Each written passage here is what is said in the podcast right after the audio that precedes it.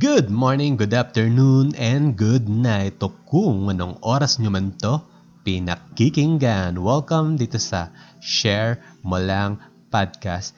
And in a few seconds, mapapakinggan nyo yung naging usapan namin nung guest ko about sa small business niya na handmade crafts. At kung paano niya yun sinimulan. Saka napag-usapan din namin yung most epic fail niyang nagawa. So, sit back, relax, and enjoy the whole effing show. Boom!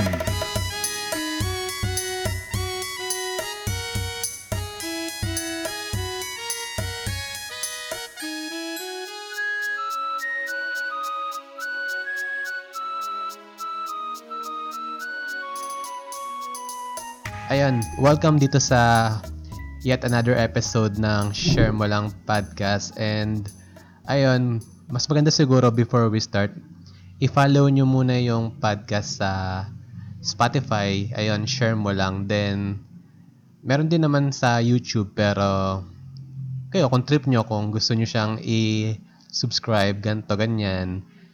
Pero ayun, mas maganda siguro kung i-welcome na natin yung guest natin for this episode. Actually, for the third time, ano nga, naghanap ako sa Reddit ng guest kasi yun nga, mas maganda maghanap doon kasi may thrill, may random person na maganda sa'yo, mag-chat, ganyan. So, ayun. Welcome. Hello. Hello. Hello. Ako nga pala si Nadia. Ayan. So, Nadia na lang yung itatawag namin sa'yo. Hindi mo na kailangan Mm. ng alias, ganyan. Um, pwede naman may alias. Gusto niyo ba ng alias? Ikaw, Um, sige. Um, bees. ano yun? Uh, bees. Uh, Bee? English ng bubuyog. Bees. Ah, okay. Bubuyog. Bees. Ah, sige. Bakit bees? Um, yung bees kasi yung pronunciation ng pangalan ng brand. No, na Ah, meron okay. ako. Kaso, Mm. every time na ita-try ko i-explain sa tao na bees yung pronunciation niya at hindi bice, na nako-confuse sila kasi ang spelling ng brand na meron ako ay B-I-C-E. B-I-C-E. Ah, parang Mm. Vice Ganda. Parang ganon. Oo. Tapos Okay. ilang beses na ako napapagkamalan na vice, hindi bees. Kaya lang ako illiterate palagi na bees as in bubuyog yung spelling. Ang kulit naman nun. So, ayan. Mm.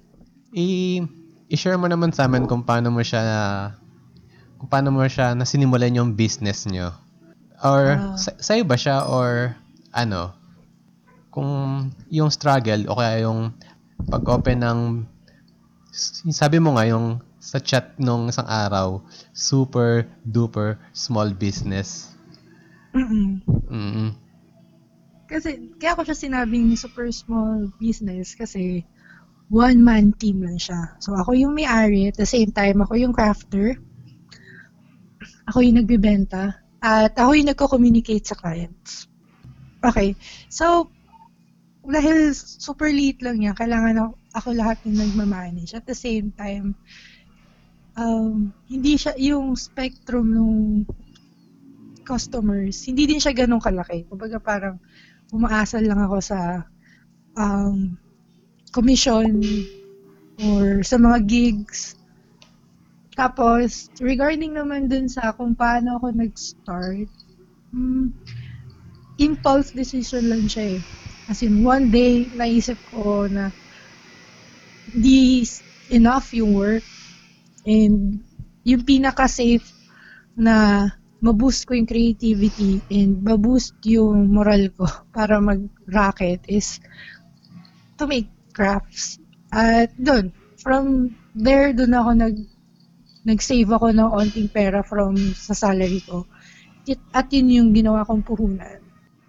So, yung puhunan mo parang malaki ba siya or hindi naman? Sa, tama lang. Um, nag-start, to be honest, nag-start ako as 2000 or 2005. Mm-mm. Ganun, lang, ganun ko lang siya, um, doon lang ako nag-start. Kasi yun lang din yung kaya ng budget ko eh. And, noong time na yon hindi naman din ako nag-expect na magiging mal- malaki or long term yung business para sa akin. Pero nung nung siyempre dumaan ka sa parang pag-conceptualize, parang pag-brainstorm kung ano yung magiging business mo. Ano yung parang parang ano yun? Ano yun, nag-pop lang sa sa isip mo na ay gusto ko mag ito yung business na gusto kong gawin or talagang meron ka talagang passion dun sa pag-handcraft? Mm, siguro out of desperation na din na parang dun dun ako nag-start na parang uy hindi na enough yung kinikita ko sa work. So dun ako nag-start ano yung pwede kong gawin at the same time ano yung kaya kong gawin na hindi magte-take ng much effort para um, hindi magte-take ng much effort para pag-aralan pa. So naisip ko, total, kaya ko naman ng crafts. Nag-start ako dun sa crafts. At ano yung mga kaya kong gawin? So, nag-start ako sa accessories.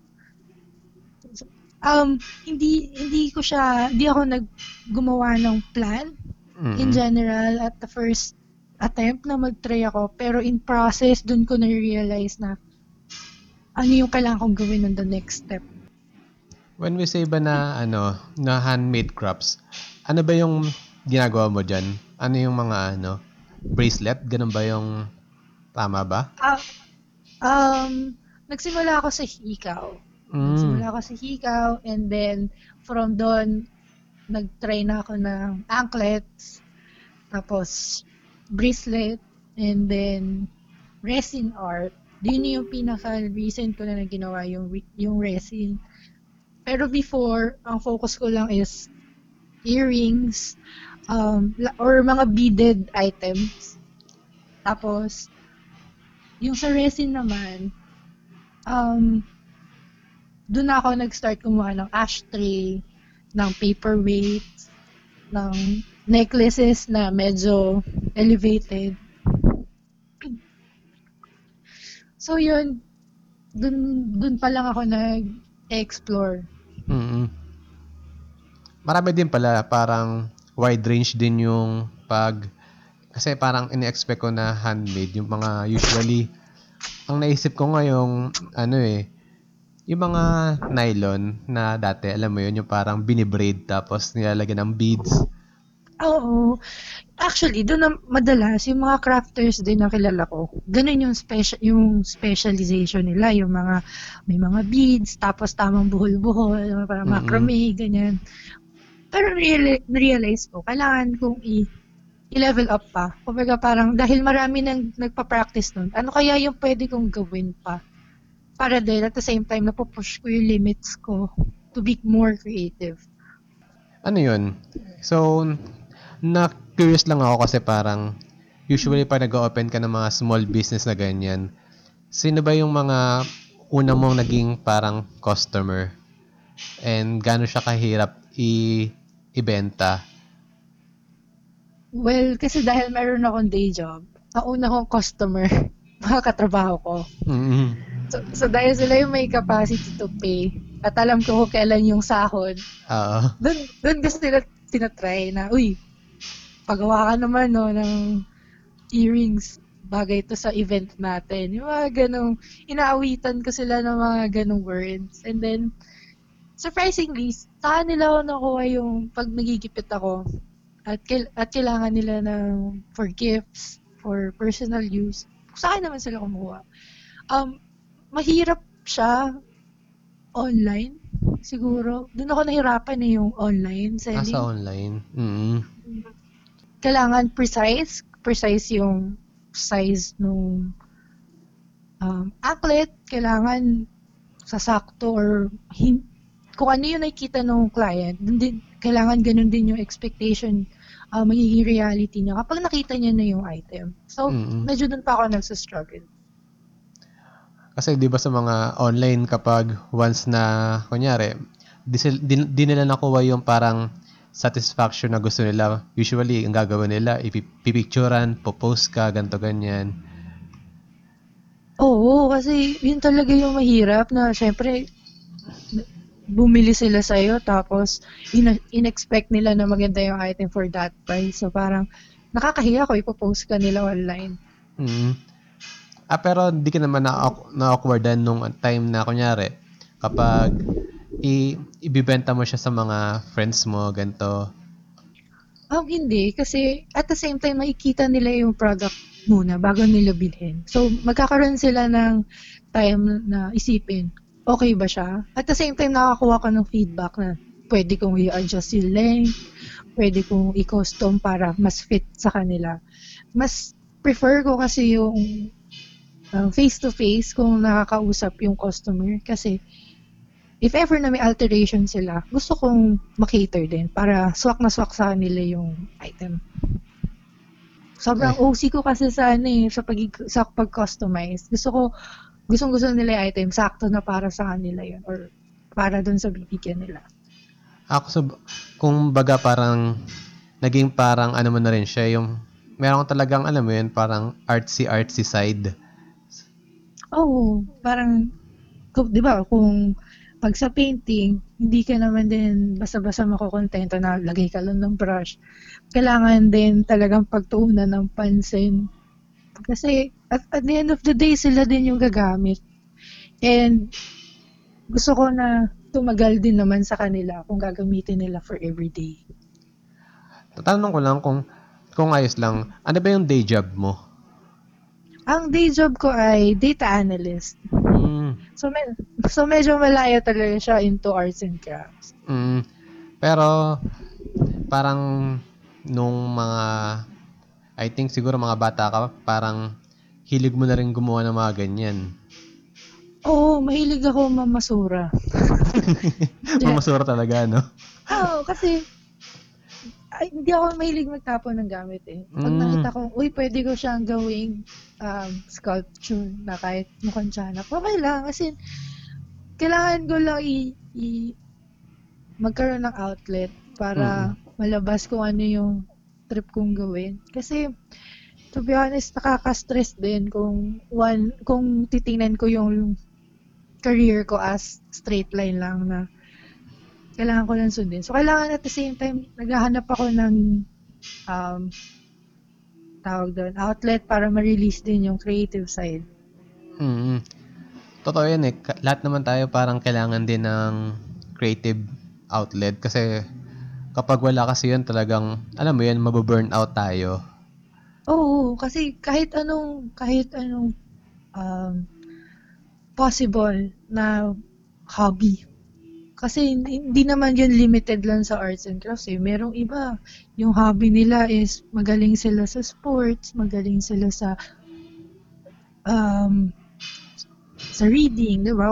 Or sa writing. Kumbaga, hindi, hindi siya limit, limited into one certain areas. And kailangan, parang essential yun sa tao. Nakaka-boost yun ng moral at nakaka-boost siya ng emotional being niya. Mm. Ang taray ng part na yun ah. Oo. Actually, helpful siya kasi ako, tagal-tagal ko na nai-stress. Mm. So, parang stress reliever din siya eh. Ilan taon ka na ba nag-work? Patagal na rin ba? Um, nag nag-start ako mag-work siguro fourth year college ako. And then, after kong gumraduate, lumipat ako dun sa company ko ngayon. So, parang two years na ako ngayon dun sa Mhm. company. Tapos, nung sa two years na yun, kailan mo siya parang naisip nga na mag-start na ng business? Ah, siguro, ano, one, one year mahigit na ako dun sa company. Tapos, na-realize ko wala pa rin akong ipon. Mm. Tapos, tapos, may, chinecheck ko na yung gastos ko sa buhay. Na, na-realize ko na malakas ko kumain, malakas ko mag, magsunog ng pera sa kung ano-ano impulsive na shopping. Ganun. So, Mhm. parang naisip ko, yun, try ko kaya para, lalo na nag-start nga ako, ang pinupuntahan ko, mga gig eh. Mga Anong gig mga ng gig? mga tropa ko. Tapos doon ako nagbibenta ng mga craft. So, sinusuportahan ko na sila, nanonood pa ako. At the same time, kumikita pa ako. It Anong gig yun? Banda? Um, oo, mga banda. Ay talaga? Ang galing. Oo. Saka karamihan din naman doon sa event na yun, makakakilala ko din yung um, hindi organizer, mga umaaten. So, Mm-mm. naging, um, naging, ang tawag dun, stepping stone yun. Para ipagpatuloy ko lang. Kasi siguro yung mga friends buddy na yun, parang yung mga nagigig, parang meron din silang day job, day job at the same time kapag nighttime na dun, dun sila nagbabanda. Oo, kumbaga parang yun na yung moment namin i-release yung stress namin kasi sila, yung outlet nila is music. At Mm-mm. yun din yung time na kaya namin maging ma- feeling free at Mm-mm. na for, for short period of time. At tapos, syempre, nakakahalubilo mo yung friends mo, nakaka, nakakapag-unwind and relax ka kahit saglit lang. Nakakatuwa yung ano, parang sa dami ko rin na nakakausap na tao, parang lahat sila, meron silang mga creative side talaga na parang, kagaya sa'yo, ikaw, handcraft, handmade crafts ka tapos yung isa kong naging guest, Mm-mm. ano siya, parang more on sa graphic design. Oo. Tapos, yun yung outlet niya. Pero, business, ano yun, business ad yung course niya. Ah, Mm. So, nakakatuwa lang na akala ko parang, kasi pag sinabing art kasi parang yan yung isa sa mga parang, alam mo yun, mababatingin ng mga tao. Oo, hindi, pero hindi, hindi din kasi ganun ka na- na-realize ng tao na sobrang li- limitless yung opportunities art.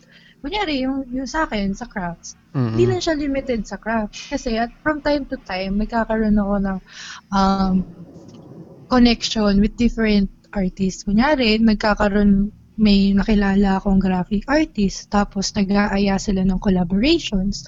Kumbaga, doon, na, um, nai-improve kung ano yung art na ginagawa mo. Kasi, nagiging, nagkakaroon ka ng collaboration at the same time, nabuboost mo yung um, capacity mo para mag-iba ng gagawin or to try something new. Saka kapag kasi dalawang dalawang artist yung nag-usap, parang alam mo yun, nagme-mesh yung mga ideas nila tapos nakakapag-express sila ng mga mga bagay na hindi nila nakaka na-express sa mga normal na tao.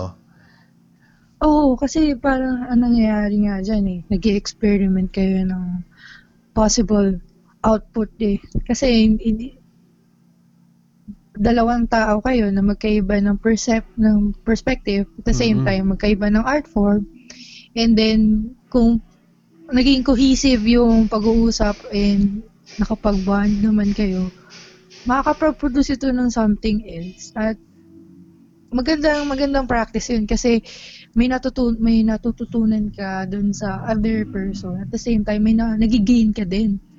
Mm. at same din dun sa Kakolab. another oh dun sa collab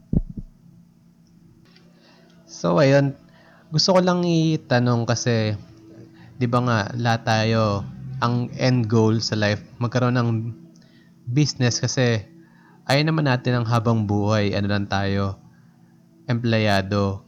So ikaw kasi parang ano yung mga magandang tips or advice para sa mga gusto mag-start ng kahit na maliit na business lang kasi lahat naman nag nag-start sa maliit eh.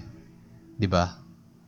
Oh um tingin ko kasi kung isa kang employee nakagaya ko tapos meron kang parang doon kasi uh, doon kasi doon ako nag-start sa nagkaroon ako ng frustration na gusto kong kumawala sa corporate. But at the same time, hindi ko kaya bitawan yung corporate dahil of course, di naman tayo mayaman, di naman tayo di, di natin afford, mawawala ng trabaho. Kumbaga doon ako nag-start. So, siguro maiintindihan ko din kung yung tao ay meron din siyang kahit pa paano um, initiative na gusto niya mag-business. So, tingin ko ang best doon ay una, i-consider niya muna yung capacity niya. Ilan yung um, hours na kaya niyang ibigay para doon. Kasi iba rin yung commitment kapag meron kang small business. Kahit gaano pa siya kaliit, kailangan mo siya bigyan ng time. At the same time, kung naisip naisip mo na kung ilan yung allotted, uh, kaya mo i-allot na hours para doon, doon ka mag na mag-isip kung ano yung mga kaya mong gawin at ano yung mga possible na kaya mong i- i-sell. Um, whether service or whether service to or product, um, it, i-try mo i-list yung mga kaya mong gawin at tingnan mo kung alin doon yung mga kaya mong ibenta. Mm. Maganda siguro ano, i meron ka bang ano, Facebook page or ano para ma ano din yung ano mo, yung handmade craft business mo. Mm, meron. ah yung Instagram ko is uh, instagram.com slash beast.crafts. Ang spelling niya ay B-I-C-E, tas period, then crafts. C-R-A-F-T-S. Ayun, wala na bang gustong i-share pa? Siguro, um, isa ko, isa ko yung share na naging very helpful kung bakit ako tuloy-tuloy mag-crafts. Is Mm. that, nag-start ako na mag-crafts at half nung sales na, nung time na nag-gig is binigay ko in support with uh, nutrition workers. And from doon, doon ko naisip na kailangan din natin maging support system sa mga workers Mm. And hindi masama kung yung business ay merong ah, cost or hindi naman din masama kung tumutulong din tayo sa ibang tao. Mm. So, may tanong pa pala ako. Bigla ko Okay. sinaisip nung habang nagtatanong, habang sinasabi mo yung part mo. Yung, ano pa yung nagbibigay sa'yo ng parang motivation na pagpatuloy pa rin yung pag, yan, yung ginagawa mo ngayon. Kasi, usually kapag sa unang, unang ano mo, di ba, parang, wala pa yung, di pa babalik yung investment mo eh. Nakaka, nakaka-down yun. Parang mawalan ka na ng gana. Ano yung nagbigay sa'yo ng drive para i-push pa lalo? Um, dahil sa sinasabi sa sarili ko na di naman palagi-palagi may bibili. Di naman palagi-palagi na merong um, boom yung business. Pero Mm. lagi ko sinasabi para makapagpatuloy ako na hindi naman din natatapos yun. eh. Hindi naman din lahat ng crafts ko ay may makaka-appreciate. Pero dadating yung araw na may makaka-appreciate. Hindi naman, hindi naman lang bilhin. Pero alam, malaking bagay na rin sa akin na na-appreciate nila yung effort na binubuhos ko doon. Mm-mm. Kahit nga i-like lang nila yung post eh. Minsan, sobrang uplifting na yun na, uy, kahit pa paano napansin nila yung of all the crafters na meron. mm Saka ano kasi yun eh, no, nakaka... Parang nakakataba ng puso kapag may nakaka-appreciate ng mga craft mo. Oo, lalo na yung, kunyari, nagpapagawa sila, tapos, sabihin nila na grabe, malaking, malaking tulong to, or napaka, um, nararam, na, nakikita nila yun na sobrang pinagbuhusan ko ng, ng panahon yung craft na pinapagawa nila. mm So, yun. So, anything to add kung ano kasi... Hmm? Um, yun, wala. Ipopromote ko lang siguro yung shop. Ah, sige, sige, sige.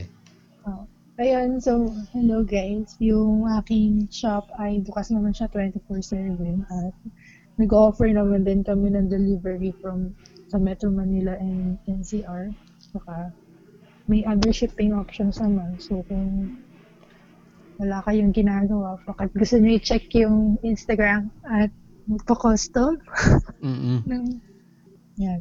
Ayan. And actually ngayon hinahanap ko siya sa IG eh, para makita ko din yung mga craft.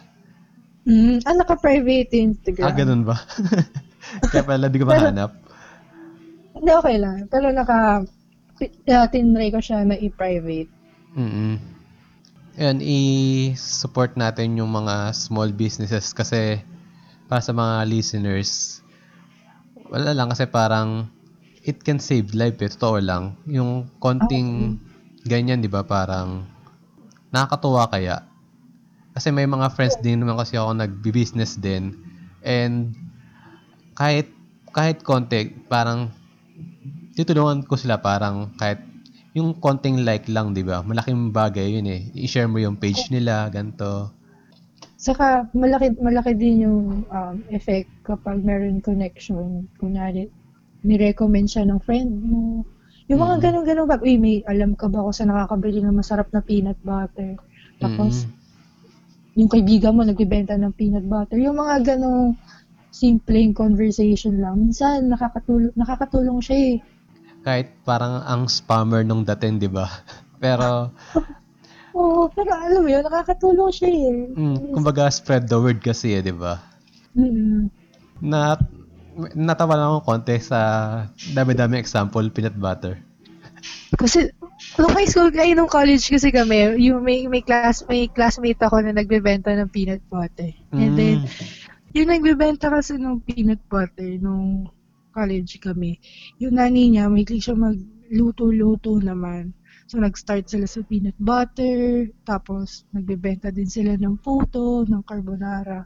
Tapos, every, every time na nagdadala yon sa school, yung, ang dami niya kasing friends. So, parang yung mga friends niya, ay, bumili kayo ng yan. Sila Mhm. yung nagiging gateway para magkaroon ng customer yung classmate ko. Kasi yun, yun din yung time na halos lahat kami nung nasa college. Kanya-kanya isip kami ng racket kasi nasa ano kami nun, nasa public school. Mm-mm. So may nagbebenta ng load, may nagbebenta ng ng chichirya, may nagbebenta ng thesis. yung mga, yung mga ganong bagay. Tapos, tina, tinatry nila na yun na lang yung gamitin pang expense dun sa kailangan sa photocopy, pa mag, may kailangan bayaran na prof, yung mga ganong Mm-mm. ah, scenario. Tapos, isa rin yun kung ba't nagkaroon ako ng um, idea kung paano nila nagagawa. Kasi kaya naman ng mga classmates ko eh. Diba? So, parang after naman nun, meron ding instances naman. Yung mga friends ko, gumagawa din sila ng crafts. Mm-mm. So, So, parang... parang- s- Oh, sige. Hmm? An- a- ano yun yun sa'yo? Hindi kasi parang... Parang some way, somehow, parang... Doon ka nakakuha ng inspiration sa mga naging classmate mo na lahat kayo talaga kanya-kanyang racket. Oo, kasi kailangan kailangan nung maghanap ng way kasi hindi hindi naman din basta-basta dumadating yung pera eh. So, kailangan hanap hanap ka lang ng hanap ng possible ways. Na Mm. so far hindi kami naubusan ng paraan. Kaya yun na lang din yung pasasalamat ko. Mm. May gusto ka pa bang malaman regarding sa crafts? Mm, actually, wala kasi akong idea eh, when, when it comes sa crops eh. Kasi, Mhm. yung, kung ako, ako kasi, more on ano ako eh, more on drawing, ganto. So, yung Mm. mga ganyan, ang naiisip ko sa ganyan, ano, yung, mga show dati sa Channel 7, saka Channel 2, yung Art Angel, yung mga ganon. Ah, actually, dun naman din, ha, pag tinanong mo yung mga kilala kong crafter, yung mga paborito nilang show dati, yung mga Mm. ganun, yung Art Angel, yung mga Art Attack, Ayun, the best yun. Yung, di ba, yung kagawa-gawa ka ng mga animal shape na di mo maintindihan. Mm. Tapos ang gusto ko dun yung sa Art Attack yung yung yung malaki yung kunyari gagamit lang siya ng mga kununo na mapupulot niya tapos hanggang sa huli yung pag zoom out yung camera yung parang yung parang nakakabuo siya ng image big art attack big art attack ata ang tawag doon Ah, may ganun pala episode. Kasi ako, laki niya no ako yung Art Angel. Tapos di ba Mhm. yung, ang host dun si, yung news anchor. Tapos si, Kuya Tony Pet. Oo. Yun yung, sobrang old school na yun. Tapos parang ngayon, napansin ko, hindi, hindi na ganun yung uso. Parang uso ngayon yung um, five minute crafts, Ah, okay. mga- Yung sa YouTube. oo, yun sa YouTube, yung mga ano, DIY, DIY within 2 minutes. mm So, may mga ganun kang mga products or basically mga accessories yung sa'yo. Ah, actually wala. Ang parang yung pinaka Forte mo. ang forte ko kasi ay ngayon accessories. Mm-mm. Pero ang dami ang dami kasi yung tutorial din sa YouTube.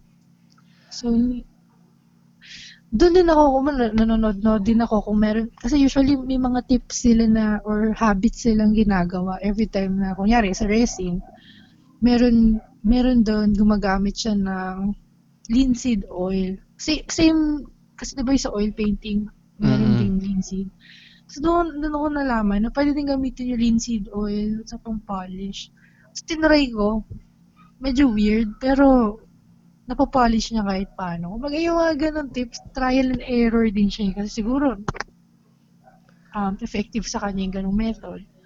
Kumbaga Meron nga nakita na ano eh, sa mga ganyan 5 minute scrub, yung yung parang flower base ata yun na pinang ketchup yung pinanlinis niya.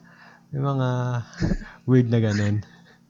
Oo, pero di Soft ba nga drinks. meron niyang ano, parang channel sa YouTube na dinedebunk niya naman yung mga 5-minute crafts. Hmm, ah, meron, hindi ko alam. Mer- meron ganun. At kasi hindi naman lahat ng na- na-uploaded dun sa YouTube ng mga crafts ay kayang gawin sa totoong buhay. Oo.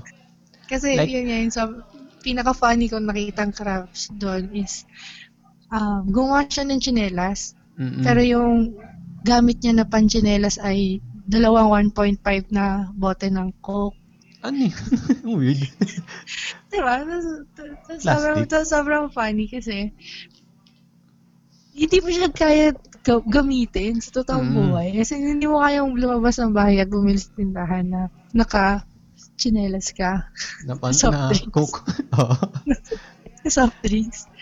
Kasi hindi din siya pwede sa ibang size ng paa. Parang tingin ko hindi nga pwede yun sa ano eh, mga size 8 and above. Mm-mm. Sobrang funny. Sobrang, ang daming, ang daming ganong scenario sa 5 Minute Crafts. And sa, um, sa mga craft videos din online. Kaya kailangan mamili ka na lang din talaga kung ano yung gusto mong gawin. Meron to ako napanood, ano siya, ceramic, ano siya, ceramic plate. Basag siya tapos, ang ginawa, nilagay lang siya sa loob ng parang mangkok na may gatas. So, yun. In-stay lang siya ng one week doon. Tapos, pag kuha niya doon sa plato, buo na yung plato. Kahit basag siya. Kasi nilagay siya sa loob ng gatas. Kasi ceramic daw eh. Ayun. Pero, sa, pero ni, may one, ano lang yun, eh, kapag parang two ways mo siya malalaman kung totoo eh. Kapag may Mm. nag, either nag-debunk ng video or kapag tinry mo siya. Oo. Pero, pero kasi sayang yung gatas kung gagawin. Mm-mm. At, Pero have you ever ang- tried na ano, yung, yun ang gusto kong matry sa ano eh, yung pottery. mm, meron, nag-try ako nung mga clay, clay, mga clay, uh, mga clay sculpture, ganyan. Mm-mm. Pero yung mismong pottery kasi hindi pa. Dahil mahal yung equipments nun eh.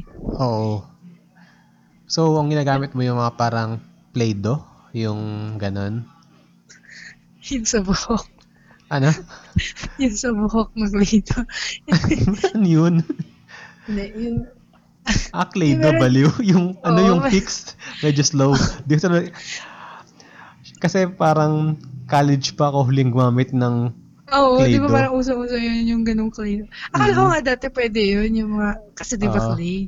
mm Tapos, fixed. tinry ko din yung... al- Kasi alam mo na sobrang curious mo yung facial, yung facial clay, di ba clay din yun? Mga primer, ko din. Yung mga ano, mga Aztec, um, charcoal clay, yung mga Mm-mm. tinat- tin- tinry ko siya kung, kung talagang kaya-kaya niya mag, ano, kaya niya kaya mag-scrap. Wala lang, parang Mm-mm. trip-trip mo lang na, ano, experiment. Tapos, um, nakakita ko nung, ano, parang nakakita ko dati nung ah, clay. Mm-mm. Tapos, air dry siya eh. So, parang, di ba may clay na hindi na, hindi na tutuyo. Tapos may clay naman na tumitigas din. Mm-mm. Tapos may clay na binibake. Tapos yun, may, may clay kasi na air dry lang. Tapos, sobrang mura lang eh. Parang hindi, kaya mo siyang bilhin for 30 pesos, ganyan. Tapos parawan mo lang. Tapos matigas na. May experience ako sa clay na ganyan eh. Kasi dati nung, I think parang fourth year high school ako noon. Meron yung classmate ko, meron siyang clay, ganto ganyan. Eh, may favorite ko na character si May Melody. So, ang ginawa ko, gumawa ko ng ring. May melody sa Hello Sanrio. Kitty? Mm, Sanrio, Hello Kitty, ganun. Ah, So, yun, gum- kumuha ko ng, humingi ako sa kanya, tapos, ginawa ko, finarm ko siya parang sing-sing. Tapos, yun, ginawa ko siyang shape, may melody, tapos yung color niya, ganto ganyan. Tapos, hindi ko alam na kailangan palang binibake yun kasi halos isang araw ko siyang binilad sa araw. Nung pag kinukuha ko siya, parang nag, nag-aano pa siya, naghihiwalay. So, ayun, eh, pinangregalo ko siya eh. Tapos, yun, nili- naka-display lang siya kasi di siya pwede isuot. kasi yun nga, yun, parang baka pagsuot niya, bigla nagkagutay-gutay Oo. Naga, Maging naga-ano na, naagnas. Napugot yung ulo. Yung mga ganong Mm-mm. scenario. May ganun din eh, pero ah, yung sabi kasi sa akin before, pag gagawa ka ng, kunyari ganyan, Mm-mm. wearables, lagyan mo muna siya ng base. Mm. Kunyari, um, aluminum foil, i-shape mo muna as ring, kaya i-shape mo as may melody. Tapos parang ang essence daw nun, nakakasave siya ng clay. At the same time, mas matibay yung clay. Oo, kasi magkakaroon siya ng parang foundation. Oo, magkakaroon siya ng ganun. Kasi instead, di ba na ano, kung clay na clay lang, parang kung solid clay, yun nga, ma, marami ka consume Oo. sa ano kaya ngayon, no? Kasi kasi yung yung, yung foil, 'di ba may may ang daming jokes sa foil. mm Yung sa, Tapos, sa microwave. oo, yung mga ganun, yung mga microwave mo. mm, Tapos- magiging, Pero mm, magiging ano siya, 'di ba, pagka makintab. microwave mo daw yung foil. oo, magiging Tawag- bilog na, oo. Ako, hindi ako nagawin yun actually kasi. ano, no, young, dumb, and broken, no. Um, tapos na-realize ko, teka, bakal yan ah. Parang hindi yata ano yan. Tapos tinry ko i-google. Mm, Tapos doon ko na-realize na buti sobrang, ginugol mo. um, Oo, kaila- kailangan mo siya i- i- i-check from Mm-mm. ano, ilang times. Pero meron din kasi ano, may mga instances kasi na crafts na Mm-mm. isa lang yung nag-post. Tapos Oo. minsan iba pa yung language. Mm-mm. Kasi, syempre, gusto mo siya i-try, kaya lang, ayaw mo naman makasunog ng bahay. Mga ganong, Mm-mm. mga ganong thoughts. Kaya minsan, doon din nagkakaroon ng parang barrier na parang, gagawin ko pa ba to para matapos na yung ah, curiosity ko. Ah, so yung mga ginagawa mong handcrafts, usually mga pinapanood mo muna siya sa internet bago mo siya, kumbaga, ibenta. Oo, Kailangan kasi, magawa mo muna siya. kasi alam mo, ako parang ginagawa ko, papanoorin ko siya, ano yung gagawin ko. Mm-mm. Tapos, hindi na ako, hindi ako magsa-stop doon. Itatry ko pa siya. Ito, mag- magta-trial and error pa ako. Kasi marami ding, ang daming hindi totoong facts, ay hindi totoong um, tips na nakukuha sa internet, especially with crafts. Mm-mm. Kaya, ang, kasi syempre merong, um, may parang i-consider mo rin yung materials na gamit nila, yung environment nila, Mm-mm. kasi saan nila ginagamit. So, kailangan mo siyang ilag ilagay sa sitwasyon yung crafts mo na paano kaya dito i-apply sa Pilipinas? Baka gumawa ako ng sing-sing tapos oh, Kailangan na malamig lang pala siya. Oo. Biglang maputa. Pero ano, curious lang ako, ano yung pinaka epic fail na nagawa mong craft? Yung talagang, yung mapapa, ano, sa, mapapamutog ka sa pader, sobrang, uh, stupid, ganun. Or wala pa naman. Um, tingin ko yung pinaka epic fail ko noon, tinry kong ah, gumawa ng madaming pendant Pendant. Sa necklace. Oh. Mm-mm. sa sa resin. Tapos, yung ginawa ko, hindi ko ginamitan ng scale. Tinansya ko siya ng kutsara. Oo. Tapos, after ilang days, nagtataka ako, ba't hindi tumitigas yung mold? Na, Mm-mm. Parang liquid pa rin siya. Tapos, na-realize ko na hindi ko pala nalagyan ng hardener. Grabe ah. Oo, oh, parang, bakit? Eh, pagka ganun, like, dahil na-expose na siya, sayang, sayang yung mga nilagay ko, nilagyan ko ng dried flowers, ganyan. Mm-mm. Tapos, ang, ang, ending nun, tinry ko pa i-save. Ginawa Mhm. binuhusan ko pa ng hardener. Ah, para ano, maremedyohan. Oo. Tapos, after nun, wala. Tinapon ko din pati yung mold kasi hindi, hindi ko siya din pwedeng kutkutin dahil Mhm. ma- di siya sa balat. Sabi sa sarili ko, hindi na ako gagawa ng malaking batch. Mm-mm. Ah, so, di mo mo parang, di mo man lang parang ano, di mo naisip na isa muna gawin. Oo, kasi parang excited ka umuwi, gusto mo Mm. Buong araw ka sa trabaho, tapos iniisip mo, uy, gagawa ako ng crafts pag uwi. Mhm. Meron, meron kasi ganun, may ganun kasi parang feeling na, uy, may nakita akong accessory nung katrabaho ko, gagawin ko rin yung pag uwi. Yung mga ganun. Mm-mm. So parang pag uwi ko, ginawa ko nga, hindi, hindi ko na, hindi ko na malaya na pagod din ako, siguro, Mm. nung time na yun. Sabaw din. Sabaw din yun.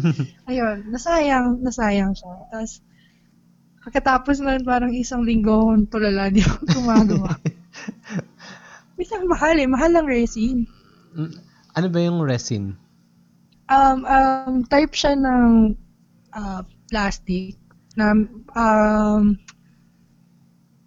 may part A and part B siya. Tapos kapag tumigas siya, parang plastic siya na glass. Tapos ang finish niya transparent.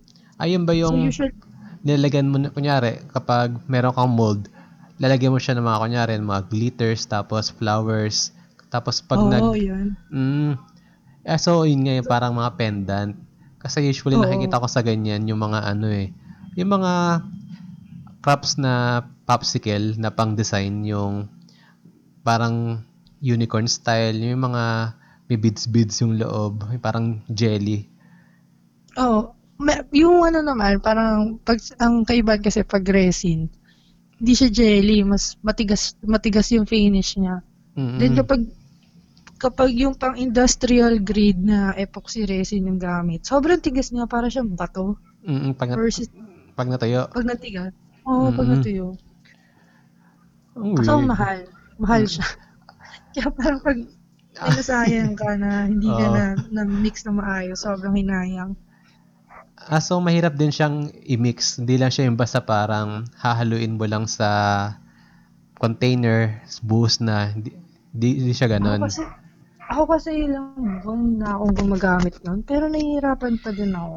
Mm-mm. Kasi, yun nga, dahil siguro na wala akong proper ah, Training. training siguro. Mm-mm. Kasi lahat lahat yan ay trial and error. Kaya siguro sobrang nahirapan ako. Pero, na nagsa-search naman ako, meron namang ibang alternative. Kasi merong resin na kagaya ng ganyan na hindi mo malaman kung matutuyo ba or hindi. Mm-mm. Meron ding UV based. Yung UV naman, ano siya eh, sobrang dali lang. Yun yung may makikita mo sa mga um, craft videos. Ilalagay mo lang siya, tapos lalagyan mo ng UV light, tapos magiging matigas na siya. UV light? Hmm. Yun ba yung parang sa yung pang ano, pang tingin ng pera kung fake? Oo, oh, yun, same. Kasi parang, sabi nila, yung UV light daw ay nakakapagpabilis nung curing process ng resin. So, Mm. kung itsura niya, liquid, lagay mo lang dun sa ilalim ng UV light, maya-maya magiging matigas na siya. Mm-mm. Compare kapag sa ano lang, kumbaga araw lang. Oo, kasi merong, yung katulad nung sa gamit ko, mat- sobrang tigas yung finish niya, pero kailangan mo maghintay ng 24 hours para matuyo. Mm. So kaya hindi ko din natansya kung matigas agad. kung titigas ba yung resin na piece na gawa ko. Kasi, hindi siya yung ano yung walang 50-50 kay pag hinalo mo, kung titigas ba yan bukas. Or, May ano pa ano, may panginginig pa kapag habang inahalo Oo. mo. may, may suspense pa yan pag ako narihalo mo. Maya maya biglang, wait lang. Ah, hindi mo siya pwedeng haluin na parang ka nagbe-bake, na parang, alam mo yon yung kapag nagwi-whisk ka ng, kunyari, ng flour, egg, hindi siya Oo. force, kailangan parang ano, maalaga. Oo, oh, tapos kailangan din exact yung measurement kasi meron tendency na kapag naso may nasobrahan, either pag nasobrahan ka ng hardener, magka-crack yung mismo Mm. juice. Tapos pag nakulangan ka naman, magiging sticky siya. Kasi hindi na siya, tapos wala nang remedyo doon. Yun ang problema. Wala, wala akong Kumbaga pag ganun, paano. tapo na. Oo. so, syempre, sayang. Sayang. So talagang risky din pala yan. Kailangan talaga, ano yan, kumbaga, talagang skilled ka. Hindi yung pwede yung parang nilalaro-laro mo lang. Ah, ako kasi nilalaro-laro ko lang. Nag-start ako as nilalaro-laro ko lang eh. Tapos, hindi ko na lang natutunan. Parang I, I learned it the hard way. Mm. Marami ka Ganun na yung- nasayang. Tapos, ah, may iba na nag-take sila ng workshop, which is okay. Kasi hindi, Mm. at least yun, equip sila. At the same time, kasi delikado sa balat yun eh, yung resin. Kailangan may protective gear ka. Mm. At mabaho kapag, kasi chemicals yun eh. So, parang may tendency talaga na ma-inhale mo yung fume. Ah, so pag gumagawa ka nun, talagang naka-mask ka, tapos gloves. Ah, ako kasi gloves lang, tapos naka-mask lang. Then, naka-goggles ako or glasses. Mm. Para hindi, hindi ko mahawakan yung mukha ko. Ganun. Pero kasi dahil ah, lim- ngayon, kula, nawawala na yung supply ng gloves, ng, Mm. ng parang protective gear. Hindi, hindi, hindi din ako, nag-stop na din ako muna sa production kasi Mm. Maka- Dati kasi tinry ko pa, hindi naman masakit yun. Oo. Nagmalakas ka. Buti nag-aalo ako, tapos may may ang hapon pala sa balat. Kasi yung part A and part B ng resin, the more na tumatagal siya, umiinit siya. So kapag Mhm. nalagay, nalagay mo yung sarili mo nung siguro first five minutes, parang wala lang. Just, mairita ka lang kasi sticky. Pero pag tumagal, sobrang init na. Kung nabanggit mo kanina, yun yung kanina yung worst na experience mo. Ano naman yung parang pinaka, kumbaga, best na nagawa mo? Kumbaga, after mo siya magawa, parang feeling mo may corona ka dahil reyna ka ng honey crabs, ganun. Ay, siguro pagka ano, um, nararamdaman ko lang yung ganyan pag may bumibili na. Ah, okay. so, tapos, o kaya pag, ano na eh, parang yung feeling kasi na yan, nangyayari lang sa akin kapag kunyari may mga bazaar o kaya ah, mag, magbebenta ako ng crafts dun sa event. Mm Kasi so, usually, physical store ah, wala ka pa? Wala eh. Parang Mm. umaasa talaga ako din sa mga events, saka sa Mm. bazaar. So yun, yung pinaka, ah, mas, pinaka masayang feeling dyan. Kapag merong bazaar na nag, kailangan mo magbayad muna ng Mm-mm. parang entrance fee, ganyan. Tapos, pagkatapos ng bazaar, bibilangin mo yung bibilangin mo yung output, ay yung kikitain, kinita mo nun. Mm Makakahinga ka na maluwag kasi nabawi mo yung Kumbaga, mo sa na- naka-break even ka. Oo. Yun, as in, yun talaga. Sa doon ako nakakahinga ng maluwag. Doon, mm doon ko na-realize na shit. Buti na lang may mga tao na nakaka-appreciate ng gawa. mm Kung hindi, good luck. Pero naka-experience ka naman nung ano, time na nagkunyari, nag- umattend ka ng bazaar tapos alam mo yun, yung kumbaga di pinapansin yung yung stand mo. Tapos natapos yung buong bazaar na alam mo yun, di ka nakabenta, ganto ganyan. Oo. As in, siguro, mga unang phase ko nung nag, nagbibenta ako. Kasi, ako, nagsimula ako. Yung boot ko nga nun, ang lalagyan ko lang ay ano, ay punda ng unan. Yun yung Mm. ginagamit ko na palatag. Mm. Tapos ang hikaw. Dun, sa ganun lang ako nag-start.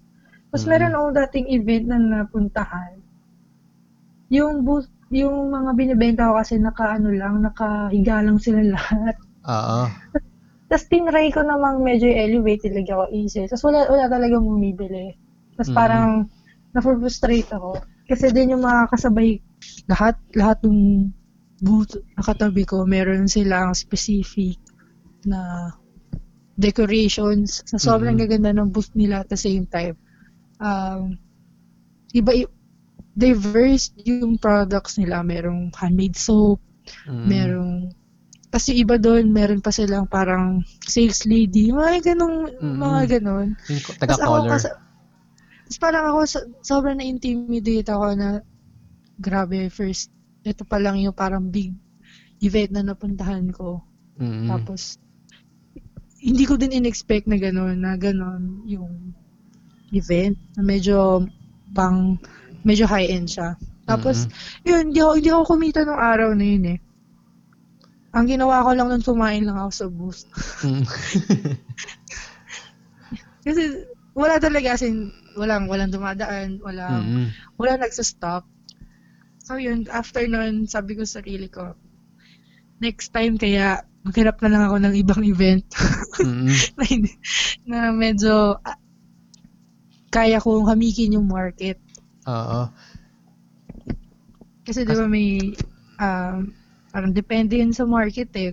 Parang Mhm. may, may certain product na patok sa mga bagets, may Mhm. certain product na patok sa mga tito, sa katita, may certain product na gusto lang ng mga kat- kasing age natin, mga Mm. mga bagets. Yun lang din. Wala na ako sa wala na ako sa bagets na age. Sad. Yun nga eh. So parang ako, ako tinat tinatry kong ah, i-reach yung mga bagets na stage Mhm. and then yung mga ka-age group ko at Mm-mm. saka yung mga medyo tita at tito ko na mga friends. Kaya parang kailangan ang hirap din eh. Pero buti ano, nung araw na yun, parang di ka na-discourage siya parang, ay, ay ayawan na. Tigilan natin to. Ay nako, kasi ko makita mo lang yung itsura ko nun, parang ako nalugi talaga. Ano ba yan? Mahal Mm. pamasahe ko. Tapos, ala, magta-taxi pa ako pa uwi. Saka di ba Kasi- usually sa ganyan, may may babayaran kang parang pwesto ba? Oo, parang bayad, nagbayad ako nun ng 1.5. Mm-mm. Tapos yung, das, ang story kasi nun, may kahati pa ako dun sa booth.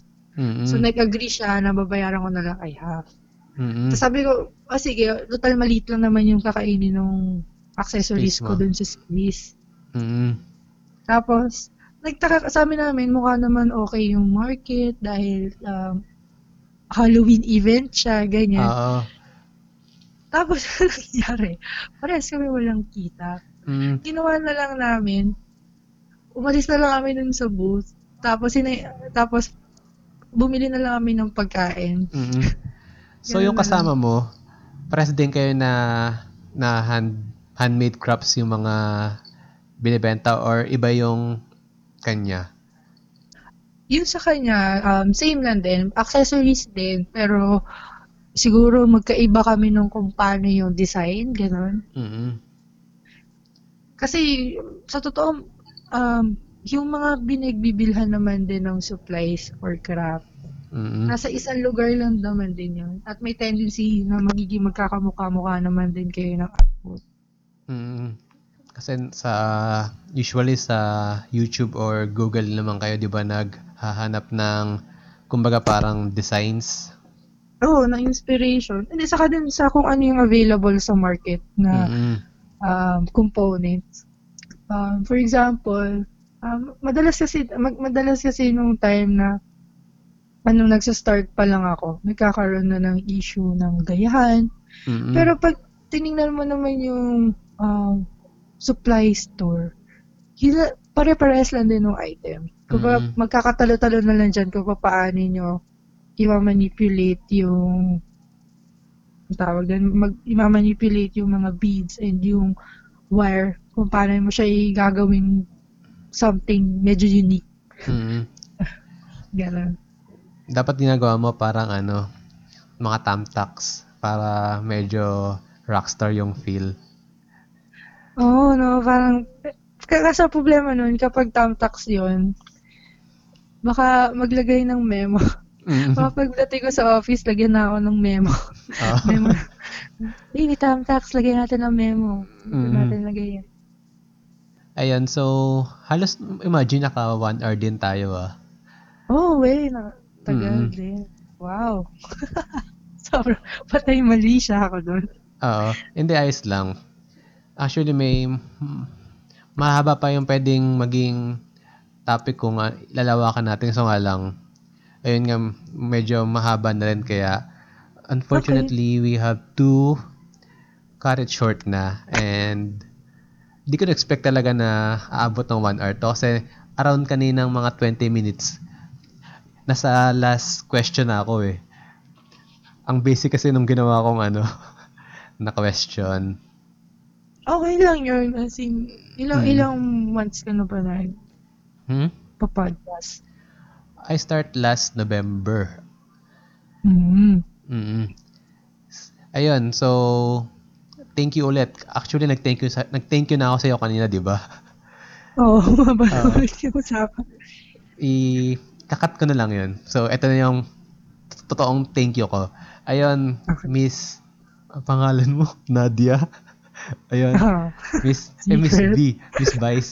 Ayun, Miss B. Ayun, thank you sa pag-guest sa aking podcast and I hope na maging successful yung business mo. Kasi nakikita ko yung passion mo sa ginagawa mo kaya support natin yan. I maglalagay ako ng link sa ilalim ng podcast. Kala mo sikat tayo, no? Charot. okay na yan. Keep them coming. Mm. so, ayun. Thank you and Maraming good salamat day. din. mm Bye-bye. Thanks. Bye. Thank you.